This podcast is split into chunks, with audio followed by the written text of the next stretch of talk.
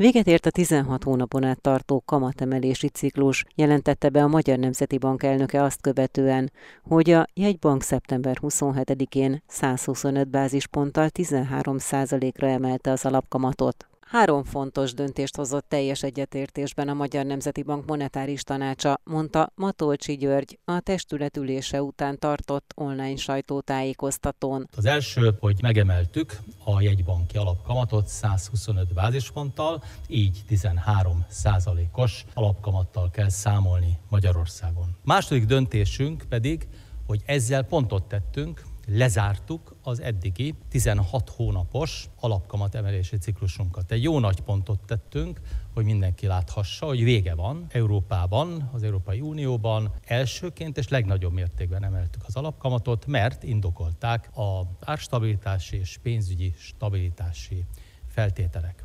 A Magyar Nemzeti Bank elnöke kifejtette, azért zárhattuk le az alapkamat emelési ciklust, mert idejében a legjobbkor indítottuk el, ezzel ugyanakkor még nem zárult le a jegybank pénzügyi szigorúsága és infláció elleni küzdelme. Ez ugyanúgy folytatódik más eszközökkel és más hangsúlyokkal. Más eszközökre nagyobb súlyt helyezve folytatjuk az infláció elleni harcot.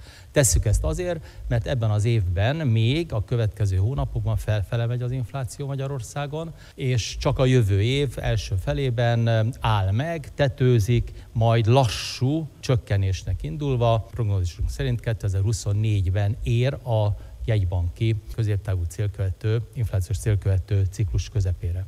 Matolcsi György kifejtette, a 2020-as évtized egyre inkább emlékeztet a 70-es évtizedre. Magas az infláció, alacsony a növekedés, energiasokokat él át a világ, sok a bizonytalanság. Hangsúlyozta, a Magyar Nemzeti Bank elsőként vette fel a harcot az infláció és ezen jelenségek ellen. Azért is, mert Magyarország ezen tényezők mellett több kihívással néz szembe. Az államháztartási deficit magas, elfogadhatatlan magas, a folyófizetési mérleg veszélyes kockázatásába ért, és egy sor más tényező is azt indokolta, hogy a Magyar Nemzeti Bank az árstabilitás mellett a pénzügyi stabilitást is figyelembe vegye. Továbbra is fenntartja a Magyar Nemzeti Bank azt az alapállását, hogy vissza kell térni az egyensúlyi növekedés pályájára, ahonnan letértünk 2020 után, először kényszerűen. A 2010-es évet megnyerte Magyarország, a 2020-as éveket is meg kell nyernünk. Ehhez el kell kerülni, hogy a növekedés hitelből a jövő terhére valósuljon meg, összegezte a sajtótájékoztatón Matolcsi György, a Magyar Nemzeti Bank elnöke. A jegybank ugyanezen az ülésén véglegesítette az inflációs jelentését is nagyobb mértékű áremelkedéssel és kisebb növekedéssel számolnak, mint korábban kiadott előrejelzésükben. Az infláció a következő hónapokban még emelkedő pályán halad, döntően a monetáris politika hatáskörén kívülálló tényezők miatt, ilyen például a rezsiszabályok változása és az asszályhelyzet miatt az élelmiszerek további drágulása, fejtette ki a testületülése után a jegybank alelnöke, aki hozzátette 2023 elejétől ugyanakkor a külső külső infláció lassulása és a szűkülő belső kereslet árleszorító hatása várhatóan egyre markánsabban jelenik majd meg. Az idei évben 13,5-14,5 százalékpont között lehet az éves átlagos infláció, 2023-ban 11,5-14 százalék között, tehát itt fölfelé módosítottuk a prognózisunkat, és 2024 első felében érhető el a jegybanki célsáv. Virág Barnabás hozzátette, a jegybank a növekedési prognózisát is módosította. A növekedési kilátások általában a világban romlottak, ennek megfelelően a prognózisunkat is lefelé módosítottuk. Az idejében 3 kötője 4 százalékos gazdasági növekedésre számítunk, 2023-ban 0,5 kötője másfél százalék, és 2024-ben 3,5 4,5 százalékos gazdasági növekedés következhet be. Virág Barnabás kifejtette, ahogy azt korábban is jelezték, négy feltételét vizsgálták a kamatemelési ciklus lezárásának. Az egyik tényező, hogy az inflációs kilátások az eddigi felfelé mutatóról kiegyensúlyozottá, szimmetrikussá váltak. A monetáris transmisszió szintén javult az FX swap és az állampapírpiacon is. Emellett az elmúlt hónapokban egyértelműen közeledtek az álláspontok a magyar kormány és az Európai Bizottság között az uniós forrásokkal kapcsolatos megállapodásról. Az ország kockázati megítélésének alakulásában kulcs a támogatások sorsának eldőlése. Az MNB ugyanakkor százszázalékosan bízik a megállapodásban, fogalmazott a Magyar Nemzeti Bank alelnöke, aki azt is hangsúlyozta, hogy mindezek mellett október 1-től tovább folytatódik a likviditás szűkítése. Bővítette lakossági állampapír portfólióját az Államadóságkezelő Központ. Az egyik papír 11,23 század, a másik pedig 11,75 század százalékos éves kamattal lesz elérhető. Már szeptember 29-től van lehetőség a megvásárlásukra, mondta az Inforádiónak a portfólió elemzője. Árdjelen Ágnes kérdeztem. Ha nagyon szigorúan akarjuk nézni, akkor igazából egyik állampapír sem lesz új. Kicsit azt mondanám, hogy új költösben vannak téve. Az egyik ilyen ugye a bónusz magyar állampapír, ami ugye korábban már volt a piacon, csak 19 júniusától ezt érdeklődés hiányában felfüggesztette ennek értékesítését az AKK, de most jön egy újabb konstrukció ebben is, ezt lehet majd megvásárolni. Ennek kapcsán talán az újdonságok közé leginkább azt lehet sorolni, hogy ez a papír, a bónusz állampapír neged évente fog kamatot fizetni, és az első induló kamat éves szinten 11,32 század százalék lesz, és azzal, hogy ugye negyed évente fizet kamatot, ezért a kamatbázis itt nem a 12 hónapos diszkont kincstárjegynek az aukciós ártahozamai fogják adni, hanem a három hónapos diszkont kincstárjegyé. Ez adja ugye a kamatbázist, és erre jön majd egy kamat prémium, ami most jelenleg 1 százalék. A bónusz magyar állampapír futamideje milyen hosszú? A bónusz magyar állampapír három éves futamidővel kerül most a, a piacra. Az első kamatfizetés az most 22. decemberében lesz, és a legutolsó pedig majd 25. szeptember végén. Milyen kamatokat lehet elérni negyedévenként ezzel a papírral, tehát mekkora lehet ennek a hozama, miért érheti meg például ebbe fektetni a pénzünket? Ugye ez mindig attól függ, hogy mit fog majd adni a kamatbázis, hiszen a bónusz magyar állampapír is egy változó kamatozású papír, és az infláció követőhöz hasonlóan, ugye itt is lesz egy kamatbázis, és lesz egy kamat prémium.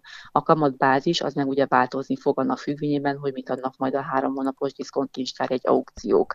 És ugye ez mindig úgy van meghatározva, hogy a kamatfizetés megelőző négy eredményes három hónapos diszkontkincstár egy aukciónak a, az átlaghozamát kell majd venni, ezt majd valamilyen formában súlyozni kell ehhez jön hozzá majd egy százalékos prémium. Tehát most egyelőre csak azt látjuk, hogy december 30-án mennyit fog fizetni a papír, ez lesz 11,32 százalék, az pedig, hogy a következő kamatfizetésekkor mi fog jönni, milyen kamat fog jönni, az ugye, ahogy mondtam, ez majd a DKI aukcióktól fog függni, és ugye itt nyilván azon kell gondolkodni, azon érdemes gondolkodni, aki ebbe szeretne fektetni, hogy mit vár magától a, a kamat pályától, meg a rövidtávú hozamoktól. Hogyha ezek a rövidtávú hozamok mennek még felfelé, akkor ez egy jó befektetési lehetőség lehet, hiszen ugye negyedéves szinten követi le a kamatváltozásokat a papír, tehát ebből mi is befektetők is tudunk nyerészkedni, hogy így fogalmazzak. Viszont, hogyha a kamatpálya, a rövidtávú hozamok már nem fognak feljebb menni, sőt, esetleg elkezdenek csökkenni, akkor nyilván már nem olyan vonzó ez a papír, hiszen hamar át fog árazódni a negyedéves kamatfizetések miatt, és könnyen lehet, hogy azért lehet, hogy a következő egy évben még, még magas hozamokat tud hozni, de hogyha lejjebb mennek a hozamok, akkor ugye egyre kis kisebb hozamokkal kell majd szembesülni. Árdjelen Ágnest, a portfólió elemzőjét hallották. 2023 májusától MBH Bank néven működik tovább az Egyesült MKB és a Takarékbank egységes márkanévvel és arculattal.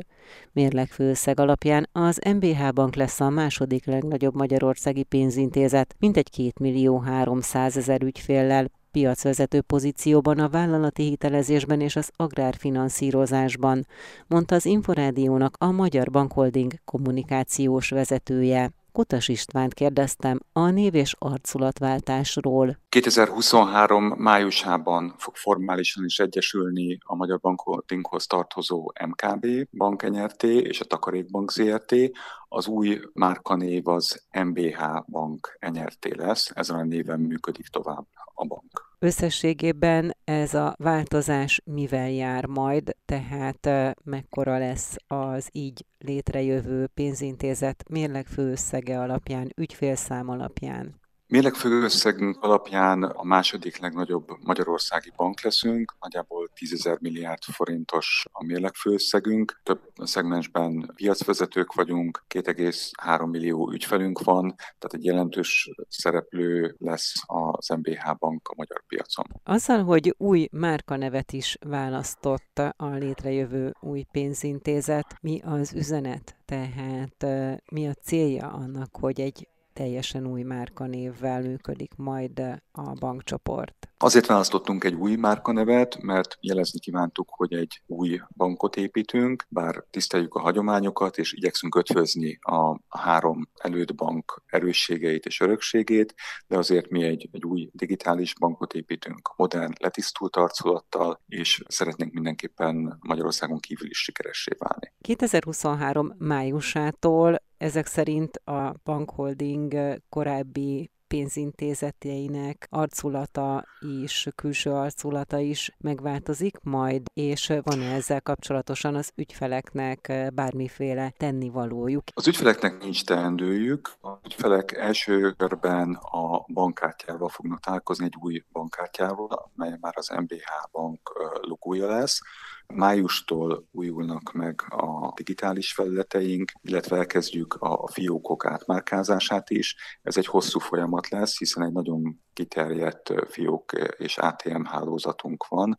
Ha minden igaz, akkor az utóbbi évek egyik legnagyobb magyarországi márkaváltási kampánya lesz. Fokozatos lesz több lépcsőben, de bízunk benne, hogy az ügyfelek számára vonzó, letisztult arcolatot tudunk majd mutatni. Valamennyi bankkártyát ki kell majd cserélni ettől az időponttól kezdve, vagy pedig majd ahogy lejárnak a bankkártyák és szükség van a megújításukra, onnantól kezdve lesz majd fokozatosan a csere? Az ügyfeleknek nincs teendőjük, a bankkártyákat cserélni fogjuk, míg a lejárat előtt, hogy már az új bank logójával, az új bank neve alatt tudják majd használni. Kutás Istvánt, a Magyar Bankholding kommunikációs vezetőjét hallották. Szeptembertől a Magyar Nemzeti Bank új mobil alkalmazásával, a lakossági és a vállalati ügyfelek okostelefonjukkal az eddiginél egyszerűbben ellenőrizhetik értékpapírszámlájuk egyenlegét.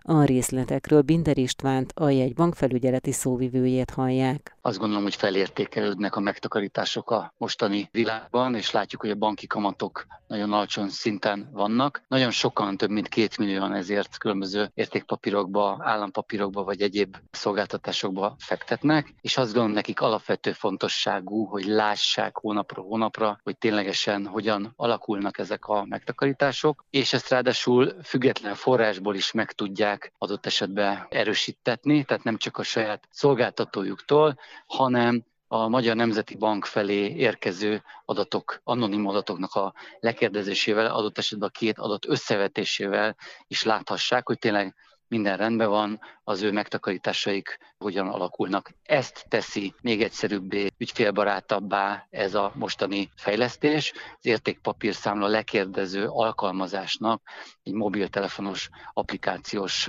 megnyitási ellenőrzési lehetősége, ami gyakorlatilag arról szól, hogy QR kóddal vagy egy jelszóval, hogyha belépünk háromszor ebbe a rendszerbe, akkor a továbbiakban még egyszerűbben, akár biometrikus azonosítással, tehát az új lenyomatunkkal például meg tudjuk nézni majd a továbbiakban az egyenlegünket mind a két nagy telefonos rendszernek az áruházából, tehát az iOS, illetve androidos telefonnal rendelkező ügyfelek is le tudják tölteni. Már élesedett az applikáció, tehát bármikor, hogyha rákeresünk például az észlaszó beütésével a, ezekbe a áruházakba, akkor egy pillanat alatt le tudjuk tölteni, és már is egy egyszerű belépési kóddal le tudjuk kérdezni az értékpapír adatainkat. Binder Istvánt, a Magyar Nemzeti Bank felügyeleti szóvívőjét hallották.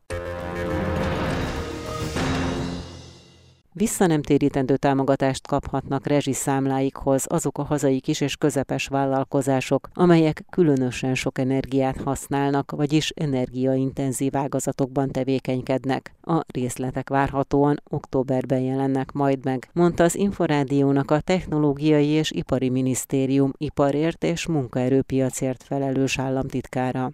Kutnyánszki Zsoltot kérdeztem. A munkahelyek megőrzése érdekében, mert jelenleg, és ez nagyon-nagyon fontos, idén nyáron fordult először az, hogy három teljes hónapon át 4,7 millió főnél többen dolgoztak Magyarországon, illetőleg kevesebb az álláskereső, mint korábban. Azonban az elhúzódó háború, a szankciók az energiahordozók drasztikus áremelkedését okozták, és ugye a magyar kormány megvédi a magyar családokat. Egyrészt úgy, hogy az átlagfogyasztásig változatlanul rezsicsökkentett árakon biztosítja a háztartásoknak az áramot és a gázt, illetőleg a munkahelyek megőrzése érdekében a kormány az energiaintenzív kis- és középvállalkozások számára egy célzott támogatási programot fog indítani októbertől. Ez az úgynevezett feldolgozó ipari KKV energiaköltség és beruházás támogatási program, amelynek az a célja, hogy a hazai energiaintenzív feldolgozóipari vállalkozások versenyképességét megőrizzük, a munkahelyek megtartásának figyelembevételével. Hogyan vehetik igénybe ezt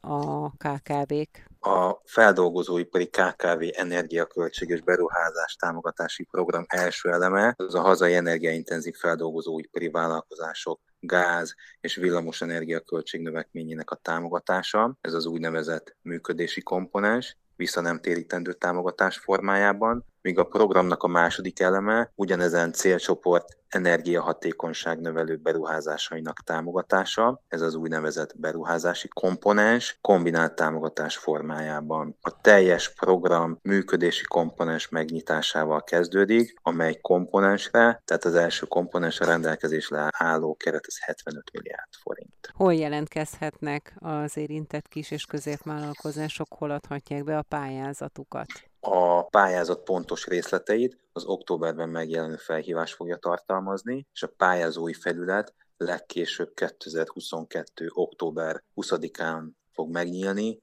a Nemzeti Fejlesztési és Forráskoordinációs Ügynökségnek a honlapján. A most ismertetett programon kívül a nagyvállalatokat is támogatja a kormány, a nagyvállalatok energiahatékonysági beruházásait gyármentő programmal ösztönözzük, valamint a következő hetekben kidolgozunk egy új munkahelyvédelmi akciótervet. A munkaerőpiacon egyelőre nem tapasztalható a koronavírus járvány első hullámaiban tapasztaltakhoz fogható visszaesés, de mindenféleképpen készítünk elő egy új munkahelyvédelmi akciótervet is, mindkét program részletéről pedig a későbbiekben fogunk beszámolni. Kutnyánszki Zsolt államtitkárt hallották. A koronavírus járvány miatt az elmúlt években sokan vásároltak nyaralót, hogy kiszabaduljanak a kényszerű szobafogságból. Az új tulajdonosok egy része a vásárlást követően értéktövelő beruházásokkal tette komfortosabbá a frissen megszerzett vidéki ingatlant, és hosszú távon is ott tervezi lakhatását. A nyaraló tulajdonosok másik csoportja viszont továbbra is csak az üdülési szezonban és pihenésre használja zömmel a hétvégi házát, amit ősszel bezár. Nem mindegy azonban, hogy ezt miként tesszük. A legfontosabb tudnivalókra hívja fel a figyelmet Budai József, az OTP Bank bankbiztosítási főosztály vezetője. A nyaralókat és a hétvégi házakat ért károkat, vagy különböző káreseményeket megelőzhetjük egy alapos felkészüléssel. Érdemes erről egy listát készíteni. A tapasztalatunk az, hogy megfelelő felkészülés esetén káresemények többsége az megelőzhető. Mi azt tanácsoljuk, hogy a kármegelőzésre a következő pontokat érdemes betartani. Egyrészt áramtalanítása szükséges az épületnek, ami sajnos káresemények egy részénél beigazolódik, hogy sokszor elmarad, ezért különböző elektromos zárlatokból adódó vezetékégések vagy más biztosítási események következnek a víz elzárása, ami kifejezetten fontos, de nem magának a csapnak az elzárása, hanem az aknában történő vízelzárás és a vezetéknek a víztelenítése, ami kifejezetten fontos. Így elkerülhető az, hogy egy csőtörés következtében, ha maga a csaptelep elfagy,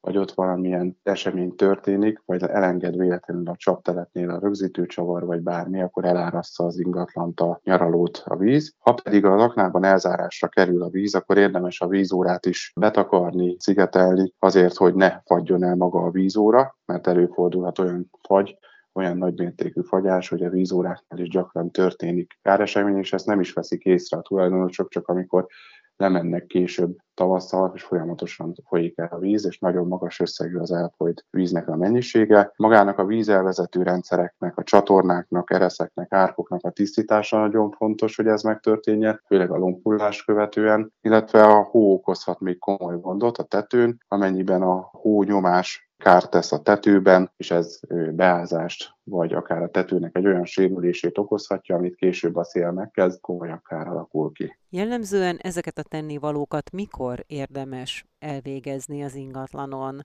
Folyamatában, vagy pedig azért mondjuk egy bizonyos időszakig az első fagyok beálltáig, vagy még azt megelőzően? Az épület karbantartása és szemrevételezéssel történő ellenőrzése gyakorlatilag én úgy gondolom, hogy jó gazda módjára folyamatosan szükséges, hogy megtörténjen, de mindenképpen azt tanácsoljuk, hogy a vagy beállta előtt, a hideg idő beállta előtt, október-novemberi hónapokban, amikor a nyaralók lezárása történik, akkor ez, ez kellő gondossággal történjen meg.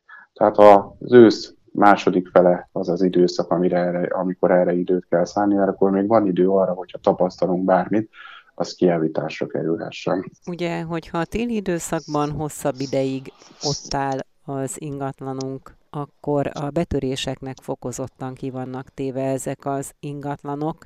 Milyen tippek tanácsolhatóak ezen a területen? Hogyan készítsük föl ilyen szempontból a téli időszakra a nyaralót? Itt is azt tanácsoljuk, hogy kellő gondossággal járjunk el. Nyilván más típusú az ilyen típusú gondosság, mint az előbb említett esetekben, de meg lehet kérni egy szomszédot vagy egy ismerőst, egyrészt, hogy rendszeresen nézzen rá az ingatlanra, amíg mi nem tartózkodunk ott, vagy nincs arra mód, hogy rendszeresen ellenőrizzük ezt.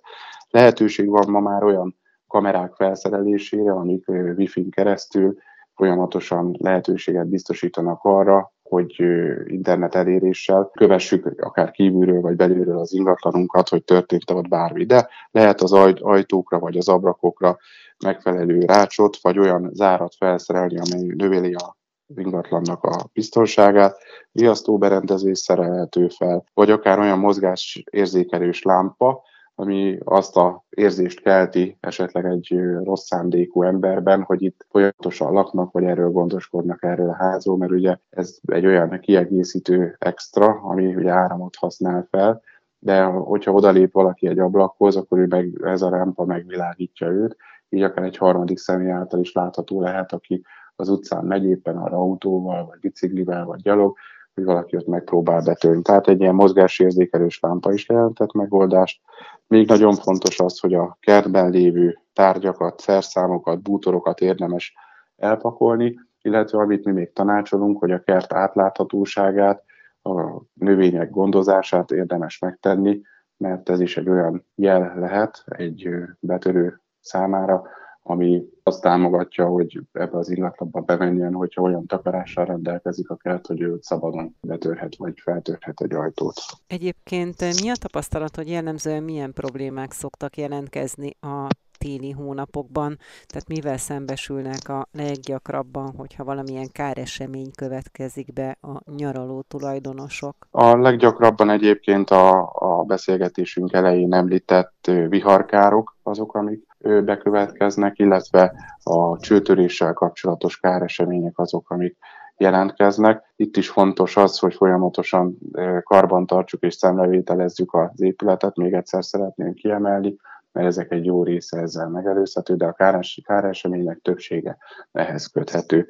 A betörések is megjelennek, és értelemszerűen elő-előfordulnak, de ezeknek a száma egyébként csökkenő tendenciát mutat. Általában a nyaralókra is kötnek azok, akik gondosabbak biztosítást, de sokszor évekkel korábban megkötik az ingatlanra a biztosítást. Miért érdemes ezeket a szerződéseket aktualizálni, tehát mondjuk adott esetben akár még a biztosítás értékét is megemelni. Minden évben javasoljuk a lakásbiztosítások esetében, akár az állandóan lakott ingatlanok, akár a nyaralók esetében az éves felülvizsgálatot, azért, hogy az értékkövetés megfelelő mértékű legyen, illetve hogyha bármilyen beruházás történik egy ingatlanba, akkor annak az értékét is figyelembe tudják venni a biztosítási díj megállapításakor, és ezt azért érdemes megtenni, mert hogyha egy káresemény bekövetkezik, és a biztosítás régi, akár jó régen megkötött, vagy nem követte le azt az értéknövekedést, ami az ingatlan felújítása során végbe ment, akkor egy káresemény esetén a biztosító sem tud magasabb összeget fizetni. Tehát mindenkinek javasoljuk, hogy szálljon erre időt,